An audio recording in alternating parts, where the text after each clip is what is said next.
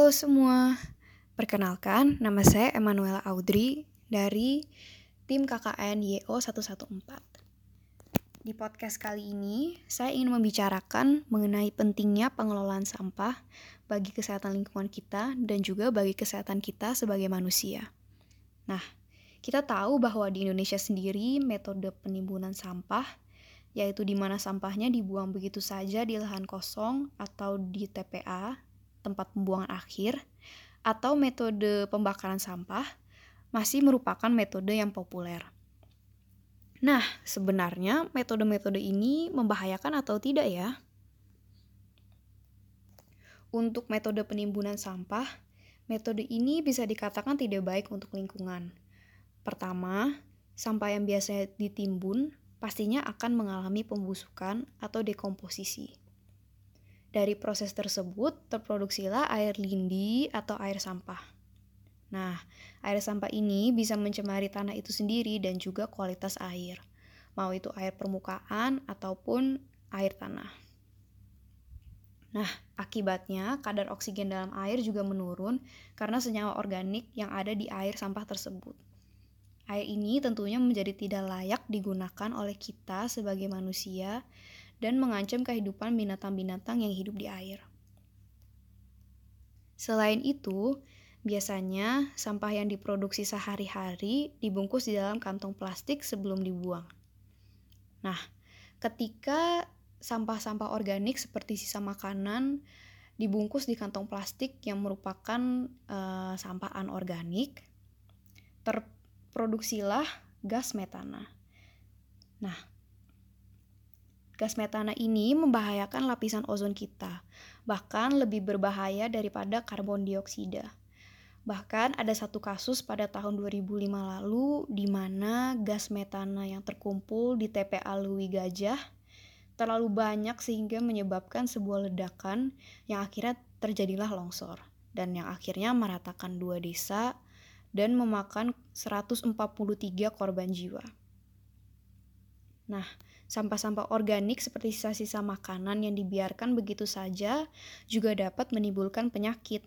Beberapa adalah penyakit yang dapat dibawa oleh nyamuk ataupun tikus atau disebut dengan vector-borne disease atau rodent-borne disease.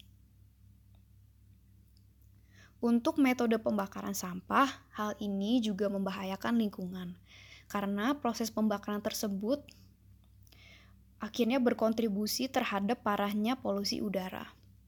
Organisasi WHO atau Organisasi Kesehatan Dunia yang merupakan organisasi di bawah PBB menyatakan bahwa 93% dari 268 juta penduduk di Indonesia tinggal di daerah di mana tingkat polusi tahunan rata-ratanya melebihi batas yang seharusnya. Nah, polusi udara tidak hanya disebabkan oleh pemakaian transportasi, tetapi juga bisa dari pembakaran sampah yang manusia lakukan. Proses pembakaran ini menyebabkan terproduksinya karbon dioksida ke udara dan menimbulkan kandungan-kandungan yang dapat memicu terjadinya kanker, yang akhirnya menur dan juga bisa menurunkan kualitas udara.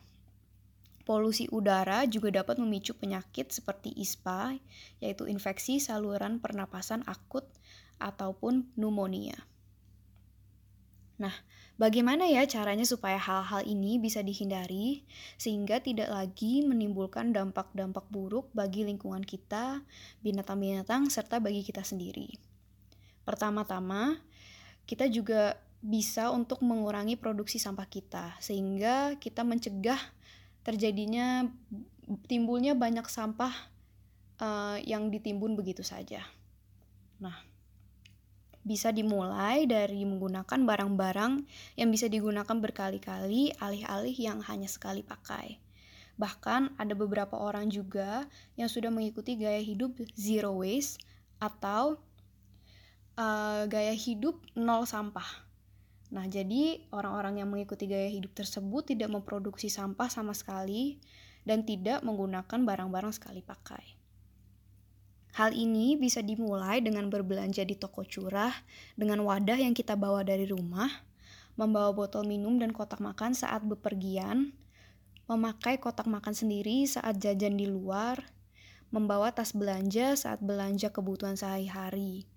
Nah, sampah-sampah yang, diprodu yang diproduksi sehari-hari juga bisa dibawa ke bank sampah atau ke pusat daur ulang agar sampah-sampah tersebut dapat dipastikan tidak berakhir di lingkungan kita atau atau uh, setidaknya kita secara bertanggung jawab membuang sampah-sampah tersebut.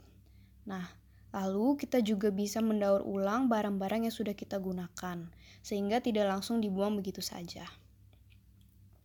Kita juga bisa mencari alternatif yang lebih ramah lingkungan dan dapat terurai, seperti menggunakan daun pisang alih-alih kertas coklat atau menggunakan kertas bekas alih-alih kertas baru.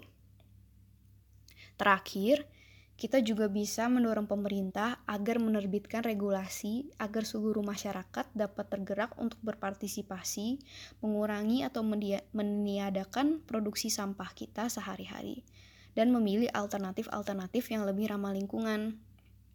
Beberapa kota di Indonesia seperti Denpasar, Bandung, Bogor, Banjarmasin sudah memperlakukan larangan plastik sekali pakai. Gunanya untuk menekan produksi sampah yang begitu banyaknya. Jangan lupa juga untuk mulai mengambil langkah-langkah ini agar kita bisa mencegah terjadinya pencemaran di lingkungan kita. Terima kasih, semoga informasi ini bermanfaat ya. Sampai jumpa.